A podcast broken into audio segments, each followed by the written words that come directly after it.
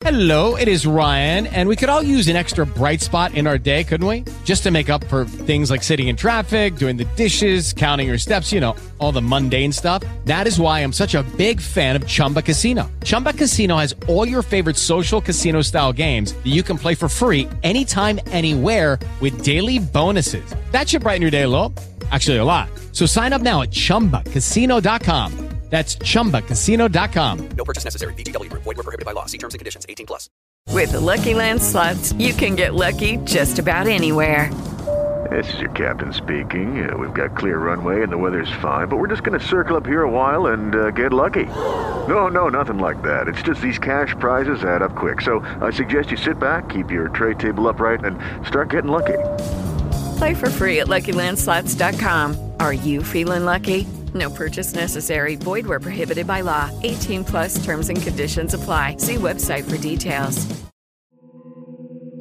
Sir, I'm detecting a subspace message. I'll put it on speakers. Subspace, dare to wonder.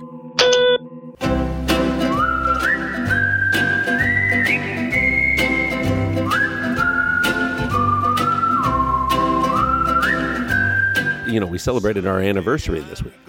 We did? No, not not we. Oh. not you and me. Uh, Lily and me, my wife. Oh, yeah, that's right. And I celebrated our anniversary. That's four years now, right? right. I mean, you were would have been welcome to m- many of the uh, celebratory functions in Oh. which we engaged, uh, such as Disneyland. I mean, I I can hardly traverse great moments with Mr. Lincoln without thinking of you. That's right. Your lips met mine, and that first. We went to Tam O'Shanter later in the week for, Oh, for a lovely dinner where where we had the rehearsal dinner. Yes. Uh, all it's those still up years to ago. their prime rib, prime rib quality. They're still up on their prime rib quality. Uh, anyway, we love the Tam. The Tam's a Yeah, Tam's a lovely place. It's And historic.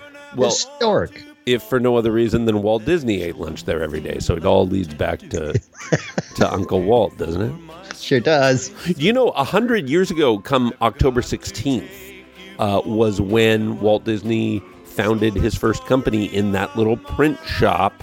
What is now Oh. a print shop, just down the street here in Los Yeah. Feliz Village. Yeah. I know. I've been to that. I think I've taken friends there to show them where the Disney mega empire started.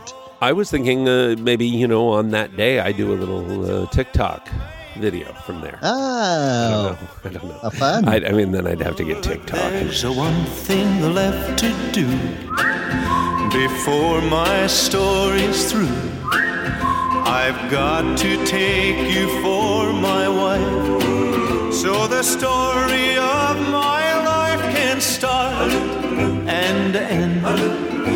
Can start and end. Can start and end with you.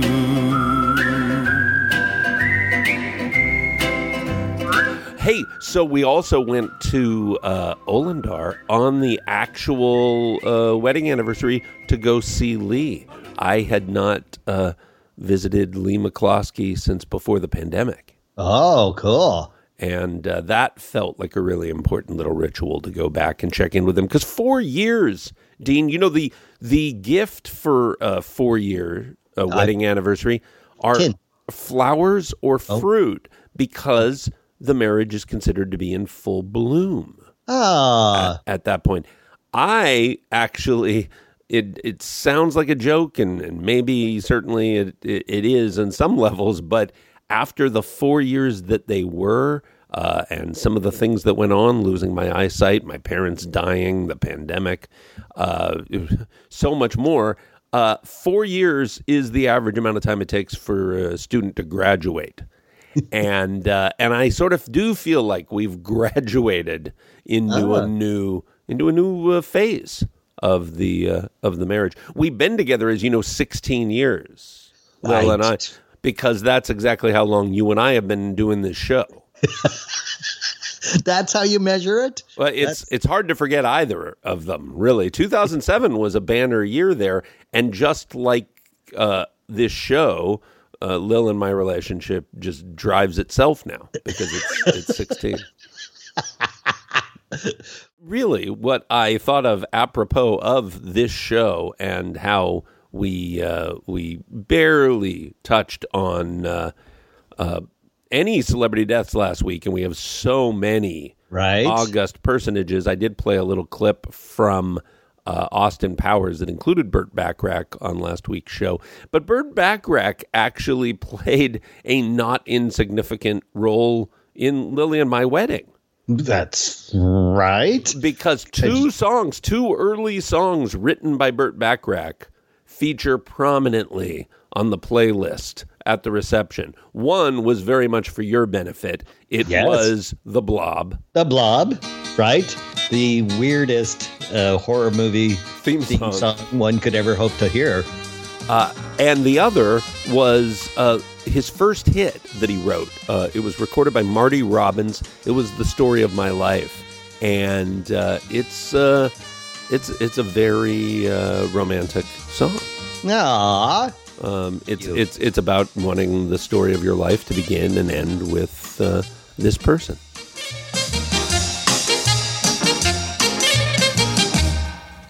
Beware of the blob, it creeps and leaps and glides and slides across the floor, right through the door, and all around the wall. A splotch, a blotch, be careful of the blob. So anyway, so I just was uh, uh, aware of Burt Bacharach all week, as it as it were, um, songwriting giant, right? Yeah. oh Uh, my gosh.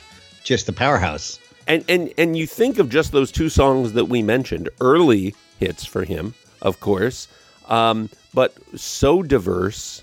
And uh, I always thought of Burt Bacharach lyrically, but just those two songs. Here's this kind of country ballad, and then here's this. I don't even know how you would describe the music in the Blob theme song. Uh, yeah. What? Dun, dun, dun, dun, dun, dun. It's kind of a um, uh, bossa nova, maybe a cha cha, Yeah, yeah, yeah, yeah. right? So musically, always very interesting, and and he would use sounds.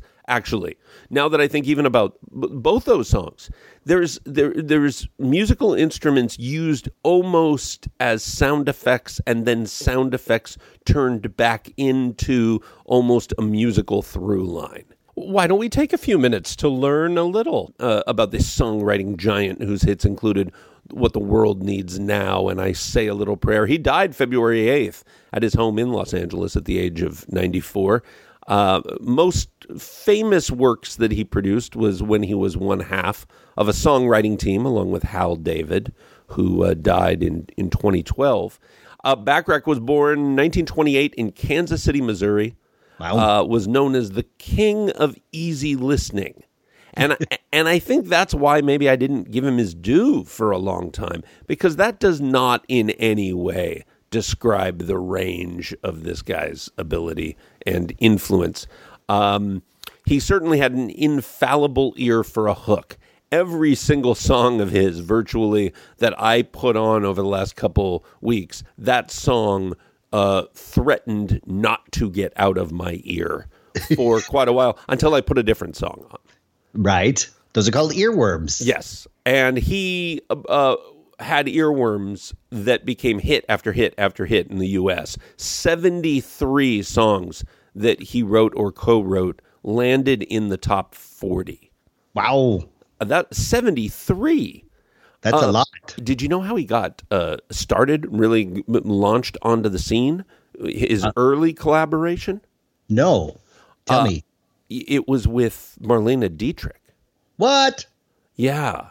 He, um, in the latter days of Dietrich's career, as she reinvented herself as a cabaret performer, Right. she hired Bacharach in the mid 50s as her musical arranger.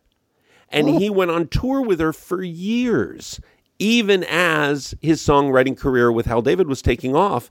And, and she came to rely on him as an integral part of her act. So he really did perform with her. But you did allude to something that um, he, he, he could play piano, he was a good pianist, uh, and he could carry a tune, but he never sang his hits. He Right. was a writer producer first and foremost.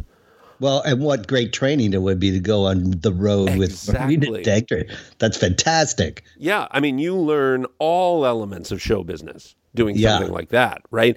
Um, he, Bacharach and David uh, found success in their writing uh, first, um, prominently with the 1957 song "The Story of My Life." As I mentioned, it became a number one country hit, and it was followed shortly thereafter by "Magic Moments" by Perry Como Oh yes, which which reached the Billboard Top 10. And again, you know, you think Perry Como, you sort of chuckle, but that song again an irresistible hook to it. Right. Uh, they uh, David and him went on to craft a seemingly never-ending string of hits in the '60s. It's a decade that they hit their stride, and I would say a decade musically that, in some ways, is defined by them. We we know the Beatles, we know the British Invasion, but man, you go through this song catalog and you go, no, Burt Bacharach was a major, major architectural pillar of music of the 1960s. Um, they wrote for a wide variety of artists Dusty Springfield, The Carpenters, Herb Alpert, and of course, uh, the greatest of their working relationships was the one they cultivated with Dionne Warwick that started Ah. in the 1960s. wow. And this is such a cool story. Um, Bacharach discovered her when he was producing a session for the Drifters Okay. She was providing backup vocals, and he knew he was hearing something special. And he arranged for her to sing a demo of his and Hal David's Make It Easy on Yourself. But the recording session was a disaster. Oh. She was upset with the direction she was receiving, and she left the studio in tears, shouting, Don't make me over, man. Bacharach and David were determined to work with her. And they were they were so inspired by her outburst that the next song they presented to her to record was a song called Don't Make Me Over. Fantastic. They had changed the meaning of the phrase as they wrote the song, turning it into a lover's plea, and it worked. Warwick recorded it. It was released as a debut single. It was very, very popular. And of course, she would go on to record dozens upon dozens of that songwriting team's compositions, 38 of which would lead to chart hits wow. including anyone who had a heart. I say a little prayer. Do you know the way to San Jose? Regarding Dionne Warwick's immense importance to his career, uh, Bacharach called her our artist and our flagship. Wow. How about that? And how about that you have so much faith that the somebody storms out and you think, "Oh no, this is this isn't going good. This we're going to write a song just about this outburst." And it yeah, we're this is that's I mean, you don't take it personally. You don't question yourself. You Yeah. you say, "Whoa, look at what we just learned about her. Look at how much she showed us." yeah, right? That we can work with. that has to be why he's able to write so many different songs and write for so many different people because he's not locked down through the prism of ego in terms of who he is and what he should be doing. and- Right. And I don't write those kind of songs, you know, whatever the case may be. So fascinating. Hal David and he had a big falling out after more than a quarter century of collaboration. Um, and it, I guess, happened when they were scoring a movie, Lost Horizon, because, you know, they did score films. Uh, again, we mentioned The Blob, but uh, Burt Bacharach would win three Oscars. And uh, together with Hal David, they, they created the award winning music for Butch Cassidy and the Sundance Kid, not just Raindrops Keep Falling on My Head. And they also co created the Broadway musical Promises, Promises. Oh, I didn't know that. Um, but the but the movie Lost Horizon was a bit of a train wreck, and it uh, it soured their their friendship and their partnership. It ended acrimoniously, um, but uh, of course they they left behind such a legacy. Um, and there was even uh, many more hits in store for Bacharach after he and David parted ways. Um, with his wife Carol Bayer Sager, he he, he wrote Arthur's theme. Uh, Oh, yeah. uh, uh, he wrote uh, which won an Oscar. Uh, Heartlight uh, for Neil Diamond, based on E.T. right? Uh, Oh, yeah, that's right. the duet on my own, uh, recorded by Patti LaBelle and Michael McDonald. That was uh, that was ubiquitous there for a while in the uh, in the eighties. Uh, he's con- he considered uh, the Gershwin Prize, which he won, uh, the pinnacle of his career. Oh, yeah. Uh, it was given by the Library of Congress in 2011. Wow. And I met him in Vegas, believe it or not. Uh, we were both attending uh, Tom Jones Live. And he had come specifically because Tom Jones had singled him out in the audience and uh, said, I'm going to sing uh, a bunch of hits that he wrote for me. And it was sort of a an evening of celebration of Burt Bacharach. And he was sitting in the same row as I was. So I was like, hey, cool. Uh, nice to meet you. That's what I said. That was the extent of our conversation. Celebrity deaths. And now, your Chilpack Hollywood Hour with Dean Haglund and Phil Leirness. I guess I should say welcome to season three, episode 55 of your Chill Pack Hollywood Hour. Coming at you from the Los Angeles neighborhood of Los Feliz, I am Phil Leirness. And coming at us from Birmingham, Michigan, it's the Motor City adjacent madman. It's TV's Dean Haglund. Hooray! It's me. Uh, Dean, I've seen a couple of movies that I wanted to talk to you about. Oh, good. Because I'm going to tell you what I'm going to see later this afternoon, and you'll be shocked. Uh, Please tell me, what are you going to see later this afternoon? We already have tickets for 80 for Brady. at the, Oh my god! Oh my god! I, you know, like I don't like slasher movies. I don't, and it's not a slasher movie. Well, I, it, it's a long story, but at the Valentine's dinner, our waitress, who looked a lot like Amy Sedaris, uh, suggested that if we're locals at this new restaurant, we should come on Sunday when their burgers are served. Quite delicious, she said. Off the menu, she said, and say, hey, why don't you go see the movie across the street and come here afterwards? I heard 80 for Brady's hilarious. so we see we agreed. So on the waiter's recommendation, we're going to go see it. Speaking of slasher films, I finally watched Pearl. Oh, You know, I had I had had it for quite a while, but I I held off because I wanted to savor X. Right. And, and I'm so glad I did. Oh my goodness! Before going right into that, because it, it would have been a case of whiplash. Now, Yeah. w- w- how close together did you watch those two films? uh, I'm going to say I gave it uh, two weeks, a week and a half, two weeks. Yeah, I don't think that was enough. I I agree. Actually, um, I don't. I, before before we we don't want to deal strictly in the negative, um, I don't. um, because oh my goodness, no, this is an uh, uh, impressive piece of work, and there's a lot to admire. I mean, simply the fact that they pulled off what they pulled off in the circumstances that they did. What a what a spontaneous, wonderful. Honorable act of creativity. We are locked down. We are in uh, quarantine. We're not able to leave the country because of the rules and the restrictions. If we're here and we have the equipment and the crew, why not make another movie? Right? Um, and so uh, I- don't, and I'm not damning it with faint praise. It, it is. It's not just that they made something; they did make a work that holds together. It is Yes. a cohesive piece. It's just that the the shadows already cast Yeah. by that first one are are so immense, and uh, and the and the differences between the two films are startling. It's not just that tonally they're different.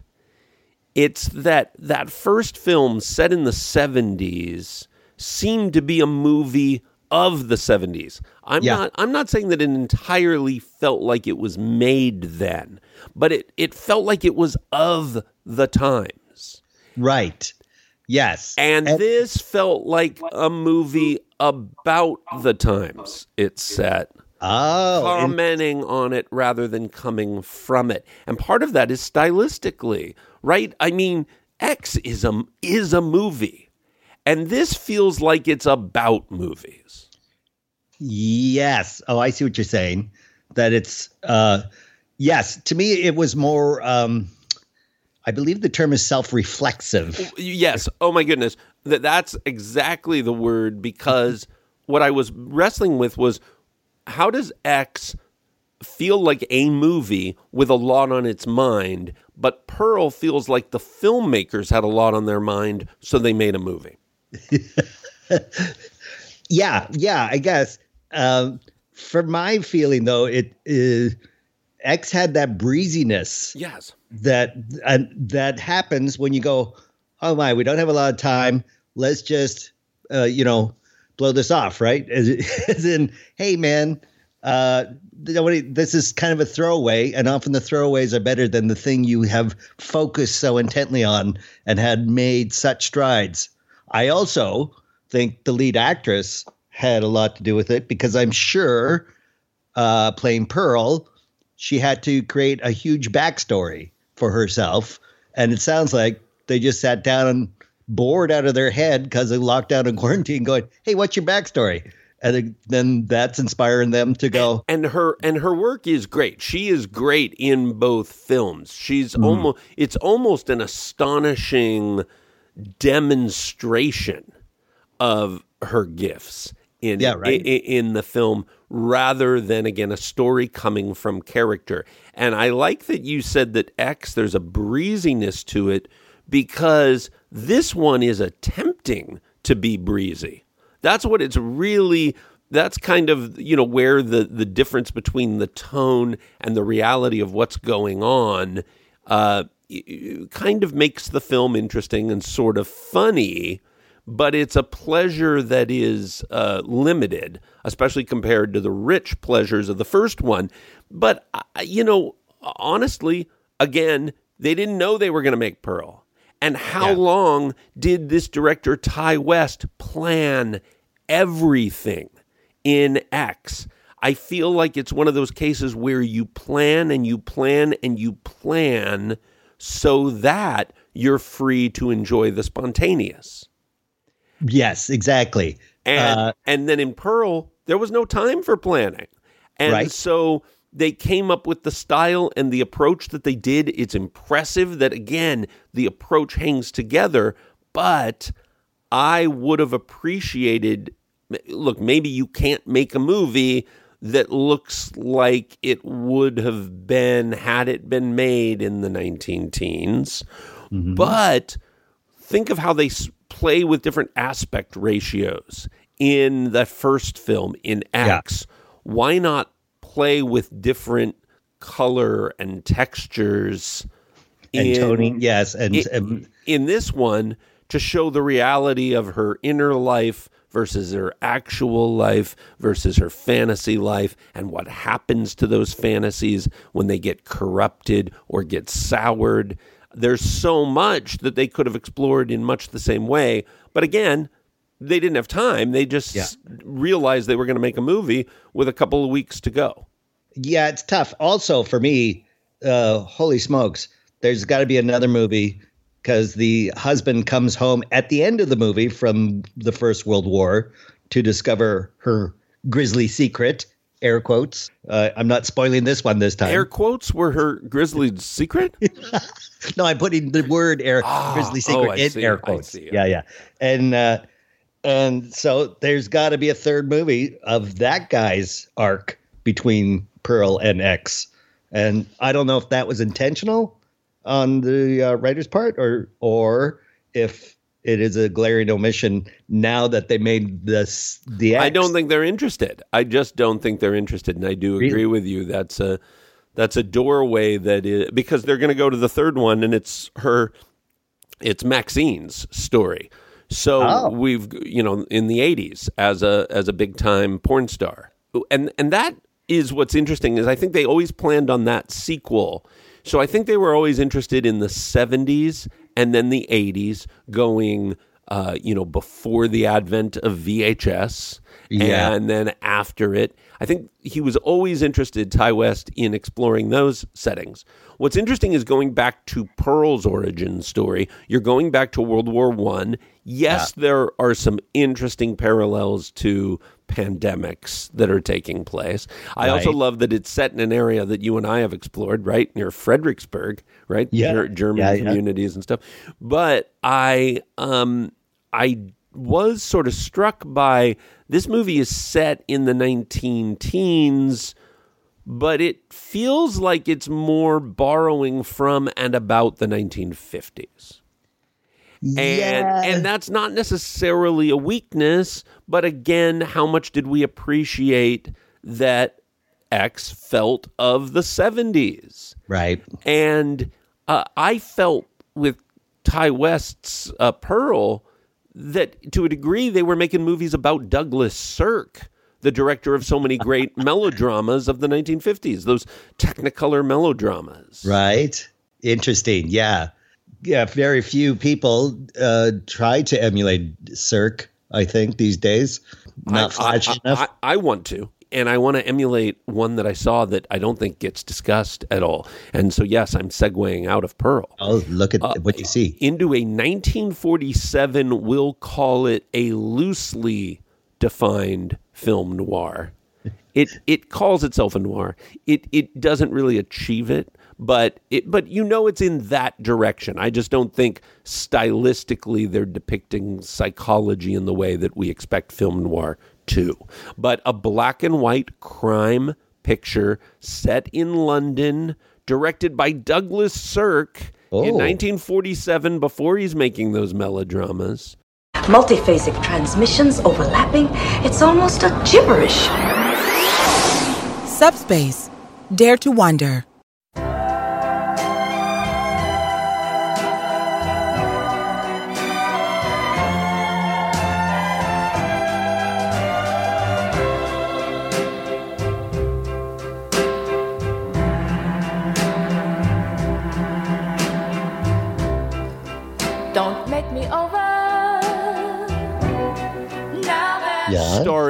Lucille Ball, What? George Sanders, and there is a comedy dream team right then. Did Wow. two people ever have better uh, rapport with each other while delivering acerbic dialogue? I don't know if I've seen it. Lucy plays a taxi dancer. Is that what those are called? The women that would dance for a dime? Yeah. Uh, Ten Cents a Dance Girls? Yeah. Taxi yeah, Dance. Uh, there in London, an American who was working there as a taxi dancer, and uh, she gets mixed up in an investigation into uh, how a bunch of girls in London, single ladies, have gone missing, and Oh. Charles Coburn, the wonderful Charles Coburn, who uh, plays an inspector at Scotland Yard. Who, when Lucy comes in to offer up evidence about a friend of hers who's gone missing, realizes wait a minute, if we deputize this gal, she could not only be a real source of information as a taxi dancer, but she could start answering these ads in personal columns and oh, meeting with the men who write them. Because the, what they believe is the if if the women are dead, the killer or the abductor is uh, finding these women through personal ads. Wow. And uh, uh, George Sanders plays someone who wants to hire Lucy to his club and falls in love with her, and then who might or might not be the person they're looking for.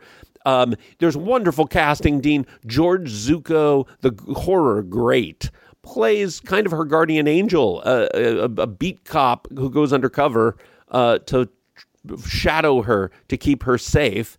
And none other than Karloff. Boris Karloff shows up as one of the men she meets. Wow. What's this movie called? It's called Lured. It was originally, I think, called Personal Column or something, and uh, it bombed. So they pulled it from release and re-released it three weeks later with the name Lured, and and it bombed. Um, but the whole idea, Dean, of a woman being recruited to uh, go on these quote unquote dates, these appointments, because Right. personal column, it wasn't all dates. It would be like, hey, I'm looking for a model, or Right. hey, would you like, are you looking for an interesting business opportunity? Are you a single lady looking for a business opportunity? You know, and it could like dancing or something Right, like that. But, um, uh, but I thought, oh my goodness, what a fascinating uh, kind of structure to follow for a mystery. yeah. And especially if the mystery that she's assigned to be investigating ends up n- kind of taking care of itself. And that the film becomes this sort of anthology or it could be a series. right? And maybe the the mystery, the overarching mystery gets solved through a season, but each week is about uh, the story of the people she meets through answering that ad. Wow.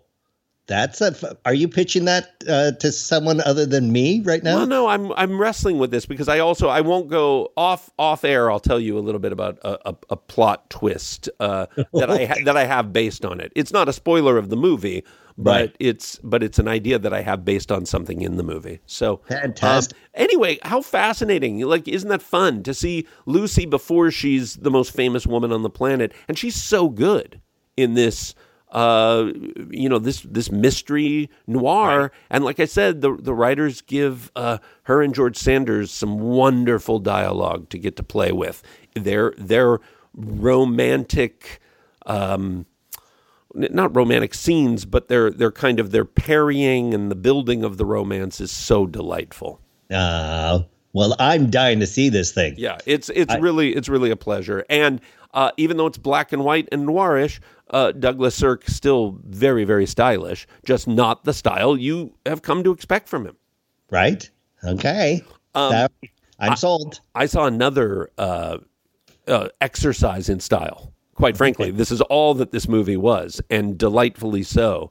Uh, uh, speaking of noir, sort of a neo noir, it begins as a noir. It literally begins in this most solarized black and white, almost a wasteland of Tokyo. Uh, from Seijun Suzuki, Tokyo Drifter, a 1966 Yakuza film.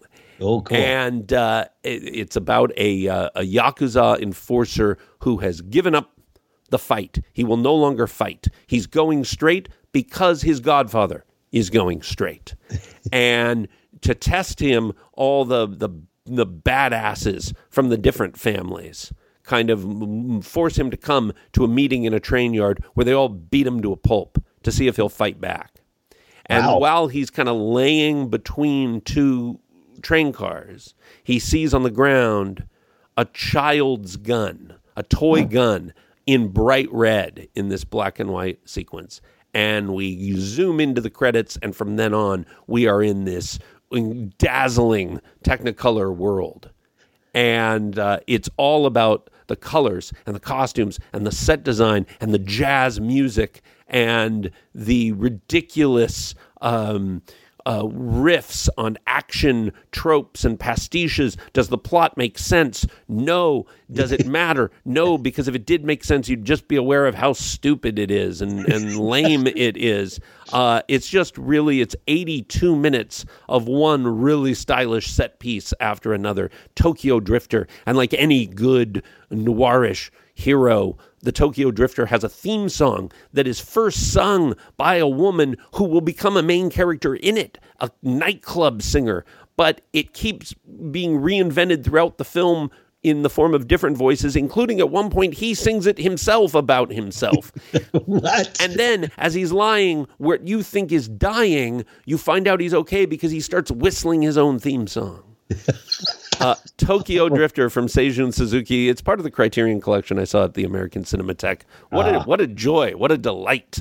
This sounds fantastic. It, it's that time of uh, in the late '60s, Dean, where so many different genres yeah. um, there's kind of this sort of wild, tongue in cheek burst of creativity approach to so many genres that were wildly different. Yakuza dramas of Japan, musicals in France, think Young Girls of Rochefort, Yeah. uh, uh, the Batman on television here. Right. And it makes you wonder how all these years later are we back to taking all these genres so darn seriously? Well, this is the thing, right? Uh, you know, there was a stage of, of revolution, social revolution, anti disestablishmentarianism, as you remember in film school. And uh, I, I think that that was easy. Oh my God. particularly With, with that, with that, you've already hit self-reflexivity. if you say repressive desublimation at any other point in this show, you will have hit my film school bingo card. But please continue. okay, I'll I'll try I'll try squeezing it in.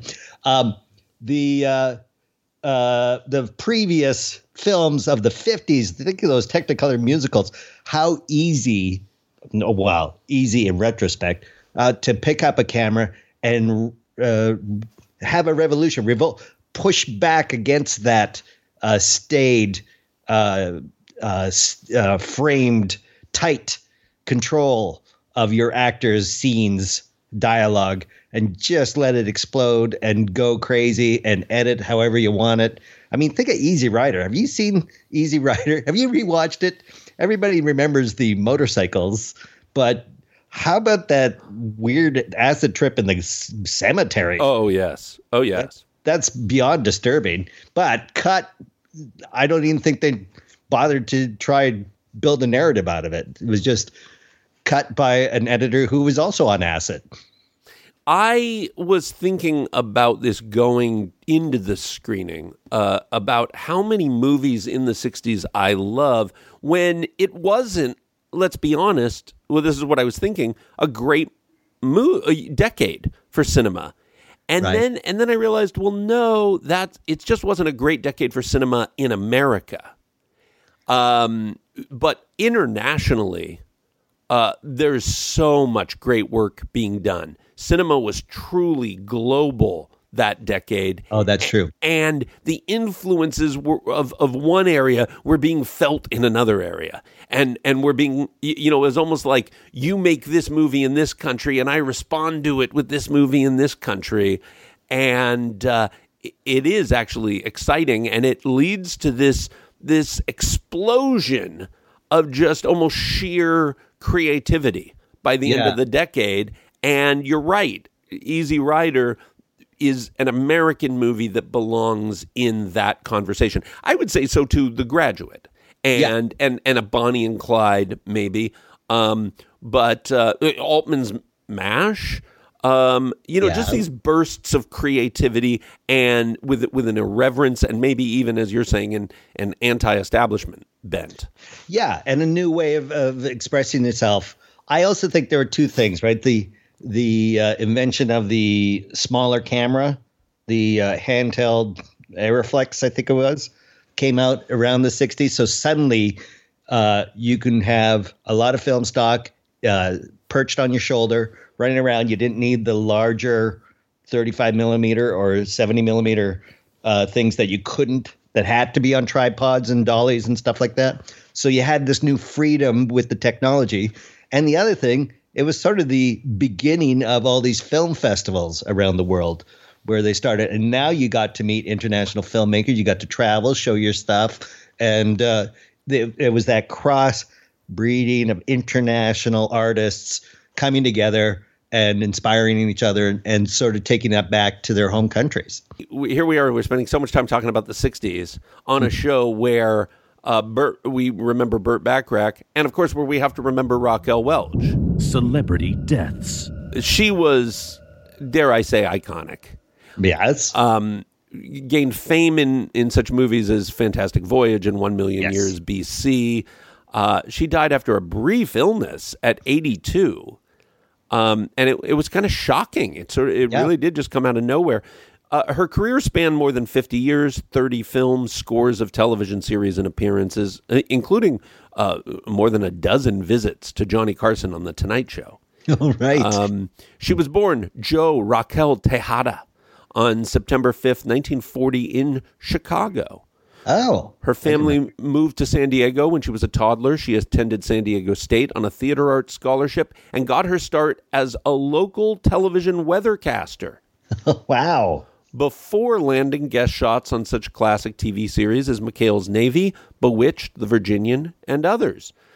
Her breakout role came as Cora in the uh, 1966 sci-fi pic Fantastic Voyage, Oh, I love that movie. which of course starred Stephen Boyd, Edmund O'Brien, Donald Pleasence, Arthur Kennedy. It followed the adventures of a group of people who were miniaturized along with uh, a submarine and injected into the bloodstream of a nearly assassinated scientist in an effort to save his life, but they only have an hour before they will return to real size. There's a couple other possibilities, but there's a case that could be made that look, this is her first movie, this launches her, and this might actually be the best movie that she ever did. Well, that's the one I keep rewatching, and that's the one I see her all the time, and, and that's how in my mind I know her.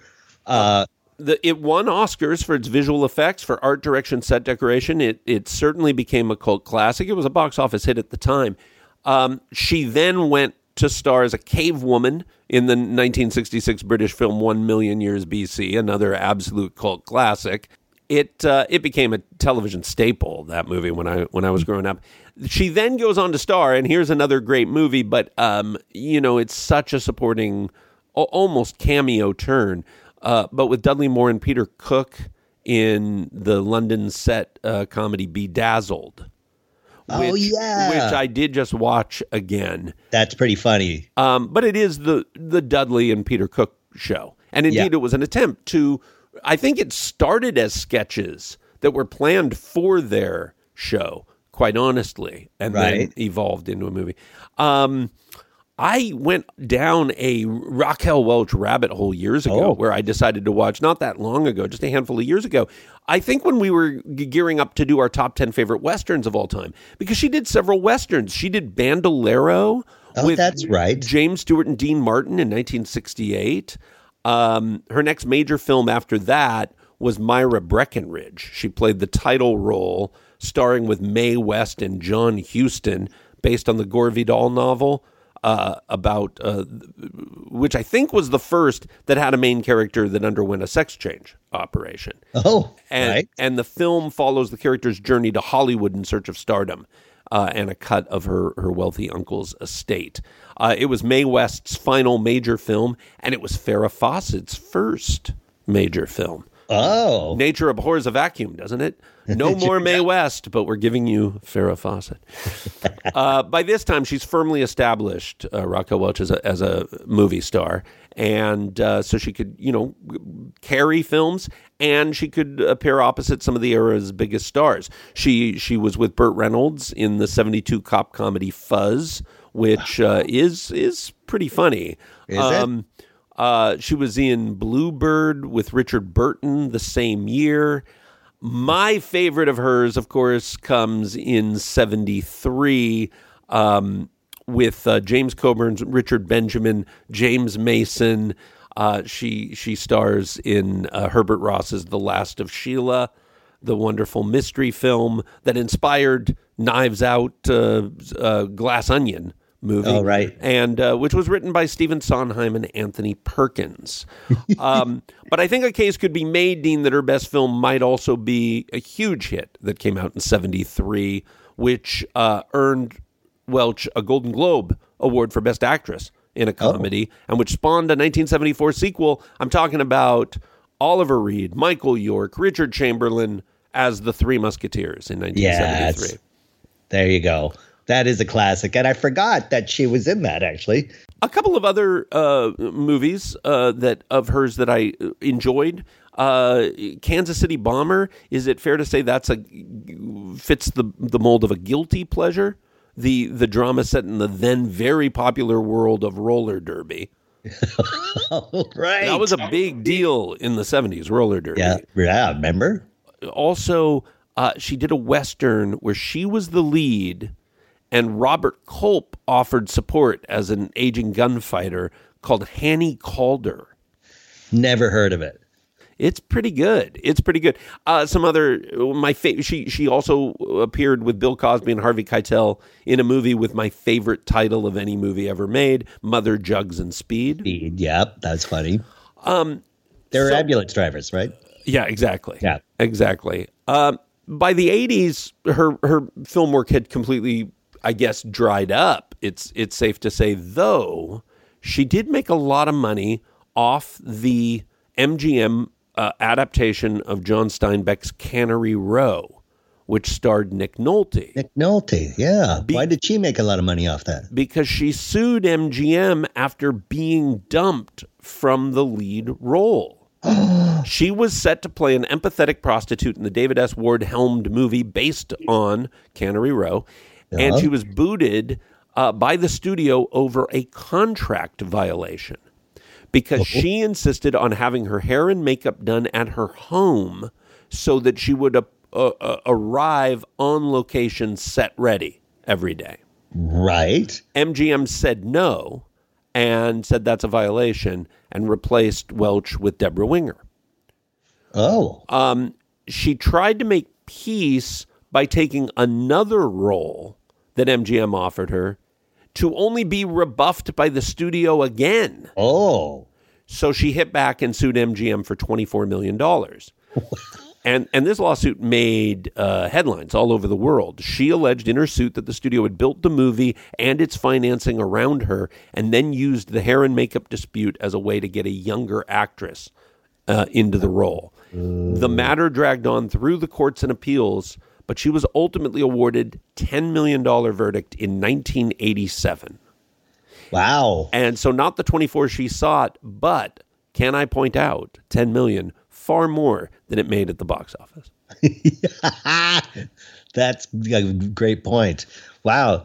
Well, good for her because I mean that seemed petty of the studios, uh, but you know, again, everybody panics, going, "We need somebody younger. We got to get rid of Raquel Welch." Well, you tell her. How do we get rid of her? You know that whole thing. She did a lot of memorable work on television. I've been uh, really fond of of rewatching clips of a, a TV special she did with uh, Cher. Uh, you know, she was a singer and she was a dancer. She twice appeared on Broadway. Uh, first time in 81 when she filled in for Lauren Bacall in Woman of the Year. And in 97, she played the lead role in the Broadway uh, adaptation of Victor Victoria. Wow. Um, so many memorable television appearances. Who can forget, right, Seinfeld, when she mistakenly presents a Tony Award to Kramer, uh, which has unexpected repercussions and uh, and and and ultimately leads to the classic cat fight between her and Julia Louis Dreyfus. Um, so indelible memories of her in that. Uh, and she played herself in a, in a Naked Gun movie. She really had, of course, quite a way with with comedy. I, I don't think that she ever probably got her due. Uh, as a dramatic actress, though she did do a, a television film, I think it was, The Legend of Walks Far Woman, uh, which um, did win her many accolades. Oh. And uh, don't know if I've seen that either. But uh, this was a time where almost someone's iconic stardom could overshadow their ability to get meaningful work. Right.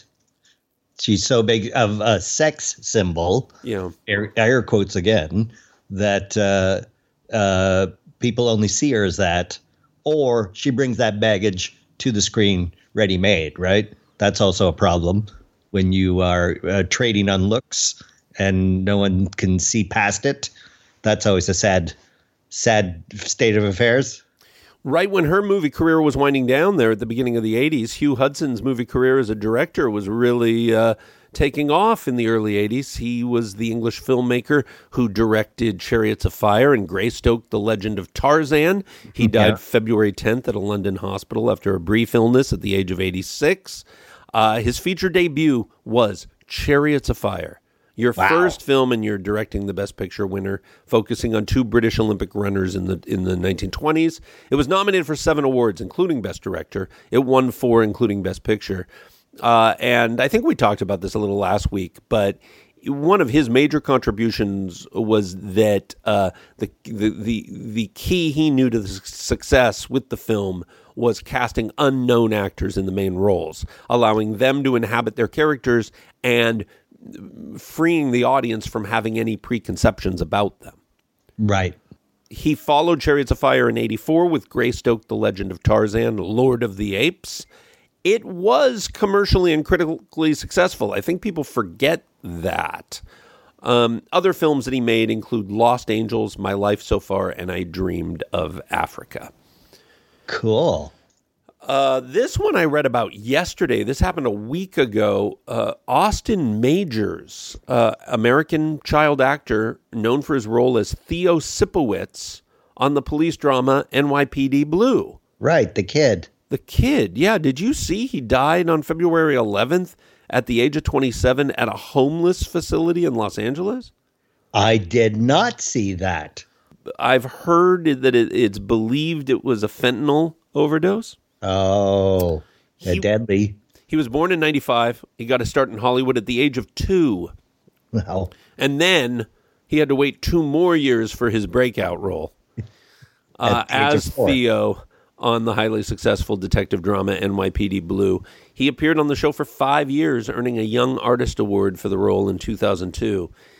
Uh, he appeared in numerous hit shows of the day, including According to Jim, Desperate Housewives, Er, NCIS, and How I Met Your Mother. That could might be pronounced as ER. ER, yeah. Er, no, I know. It, it, it's hard to figure that one out. He earned a degree from the University of Southern California's School of Cinematic Arts in 2017. Oh. a- after which he worked as a photographer, videographer, and documentarian. Oh, Um, I don't know how that story ends at a homeless facility. that seems like I mean, when I heard that, honestly, Dean, I first I th- I thought to myself, "Oh, he, he must have been making a, a documentary there. Like he was down there filming something." right. and oh, something and something went wrong and then i went no this seems like he was staying there Oh. and uh, history is replete right with with stories of uh, child performers not having the happiest of of adulthoods Well, yeah, because you have to have uh, strong parental guidance. Uh, you also have to have an ability to understand the uh, social and uh, mechanisms of Hollywood and fame and stardom and all that. And that requires a lot of uh, deep thinking that maybe kids don't want to do. They just want to be on camera and, and make the cash and all that sort of thing. So, but can yeah. i can i ask a question Mhm. um what is missing from the producers, the directors, the co-stars that are working with and reaping the benefits of working with a 4-year-old boy on a long-running hit TV show that they don't feel some sort of responsibility to be a part of that young person's life as they grow up. Well, I guess because everybody moves on. I mean, that's always the saddest thing when a series is canceled is that family suddenly disappears overnight. Like if poof, and everybody is busy and they're working and they're finding gigs and stuff like that. So, uh, you know, everybody says, "Hey, let's all keep in touch. This is, you know, the greatest cast ever." But that's n- rarely the case to to that can continue. And for a child to experience that, that is incredibly devastating. Um, and let's jump to the other end of the extreme from a former child star uh, to someone who worked entirely behind the scenes as a name virtually no one will know. Eugene Lee, Dean, was a set designer who worked with Saturday Night Live since its inception. Holy smokes. And who won Tony Awards for his set designs, including for Wicked. Oh. He died February 6th in Providence, Rhode Island, after a brief illness at the age of 83. He began working as a production designer for Saturday Night Live when it premiered in 75, remaining in the position until his death. Wow. The 48 years he spent with the sketch comedy show were more than anyone else on that production staff. He created sets for all the classic sketches, including Wayne's World, Church Lady, More Cowbell. His TV work also included doing the production design for The Tonight Show with Jimmy Fallon, Late Night with Seth Meyers. He won six Emmy Awards. On Broadway, in addition to Wicked, he won Tony Awards for his set design of Candide, Sweeney Todd. Oh. Other shows for which he did not win, but he designed them Merrily We Roll Along, Seussical, based on Dr. Seuss, right? Glengarry Glen Ross. How much range is this showing? I know, right? He was also a co founder and longtime resident set designer of Providence's extraordinary Trinity Repertory Company. Wow. Now you think about the amount of pressure for the technical side. You think, oh, Saturday Night Live, oh my gosh, the actors have to come in Tuesday, learn their lines for the sketches rehearse Thursday, do a pre-taping Friday, then go live Saturday.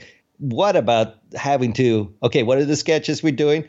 That guy won't know till Wednesday. He has to design them all, and get them built, and have them up and ready for Saturday night. I mean, I can't imagine how you last 48 years under that kind of pressure. Promotional consideration paid for by Empire State Gas. From farm to pump, we've got great gas. Belated spoiler alert. Subspace. Dare to wonder.